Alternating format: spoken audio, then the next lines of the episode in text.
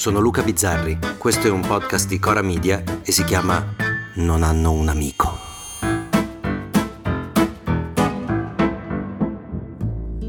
C'è un concetto che probabilmente ho già espresso qui, ma alla mia età è normale ripetersi, tenuto conto che quello di dire sempre le stesse cose alle stesse persone semplicemente perché mi scordo di averle dette è un difetto che ho da una trentina d'anni, da quando mi si è formato completamente e male il cervello. Vabbè, eh, ci ho messo 20 secondi per dirvi che sto per dire una cazzata, non male. Allora, secondo me, chiunque voglia sapere qualcosa di più dell'Italia, chiunque abbia interesse a migliorare il paese, ad amministrarlo con saggezza, chiunque abbia questa missione nel cuore, dovrebbe per legge lavorare sei mesi alla RAI.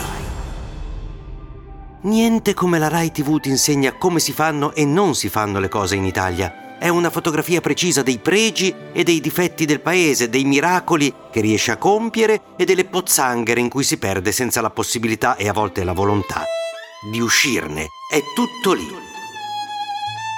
Per esempio la RAI è una televisione, quello che va in onda dovrebbe essere sempre il problema principale di chi ci lavora, ma c'è qualche eccezione, perché ci sono anche altre dinamiche che spesso intervengono e non sono le dinamiche che leggiamo sui giornali, la lottizzazione dei partiti, l'intervento della politica. Forse ci saranno pure quelle, ma ne contano altre, molto più italiane, fatte di rapporti personali, di amicizie, di inimicizie, di sgambetti, di spinte più o meno pesanti.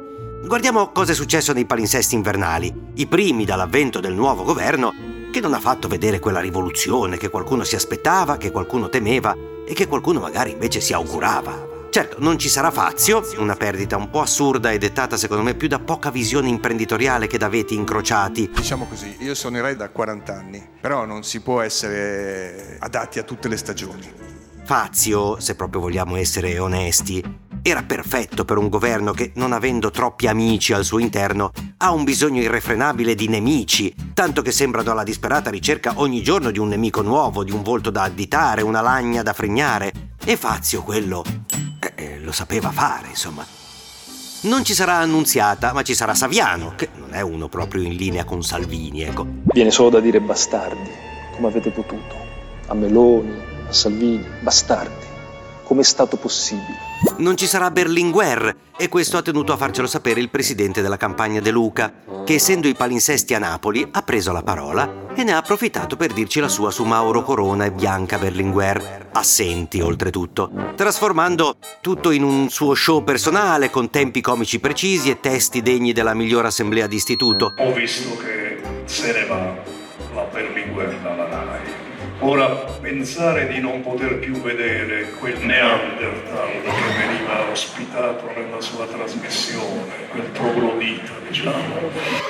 Un momento un po' imbarazzante perché De Luca su quel palco non rappresentava se stesso a casa che guarda la TV, ma rappresentava un'istituzione. Quindi magari se Corona lo fa cagare, potrebbe dirlo ma a casa, se di quell'istituzione avesse un minimo di rispetto. Ma come dire, la cosa non sorprende perché De Luca su quel palco cosa voleva fare? voleva far ridere. E magari ce l'ha anche fatta, peccato che di mestiere faccia un'altra cosa.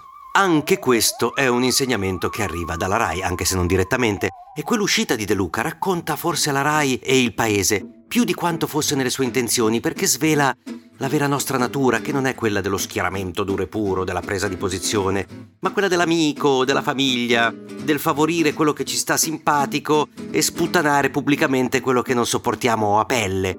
La rivoluzione in Rai non c'è stata, mentre forse ci sarà in Mediaset, dove un ragazzo che alla tenera età di 54 anni può prendere delle decisioni in autonomia, ha rivoluzionato il palinsesto rinunciando a Barbara D'Urso, che ne occupava una gran parte, andando incontro a un rischio che necessita coraggio, eh, perché nel bene o nel male D'Urso assicurava un target ben preciso e numeroso che sarà complicato tenere. Salute Mazzola! Ciao! Sicuramente incuriosisce sapere che cosa succederà, come il pubblico televisivo, che non è propriamente un amante delle novità, reagirà a tutti questi spostamenti, anche tenuto conto del fatto che poi di quel che appare in tv interessa molto relativamente alle persone normali. Il ruolo di quello che un tempo era un focolare attorno al quale si riunivano le famiglie è molto cambiato e la sua fruizione è molto più distratta. Parola di Paolo Ruffini. Per esempio, questa l'hanno capita in tre, ma ci tenevo a farla.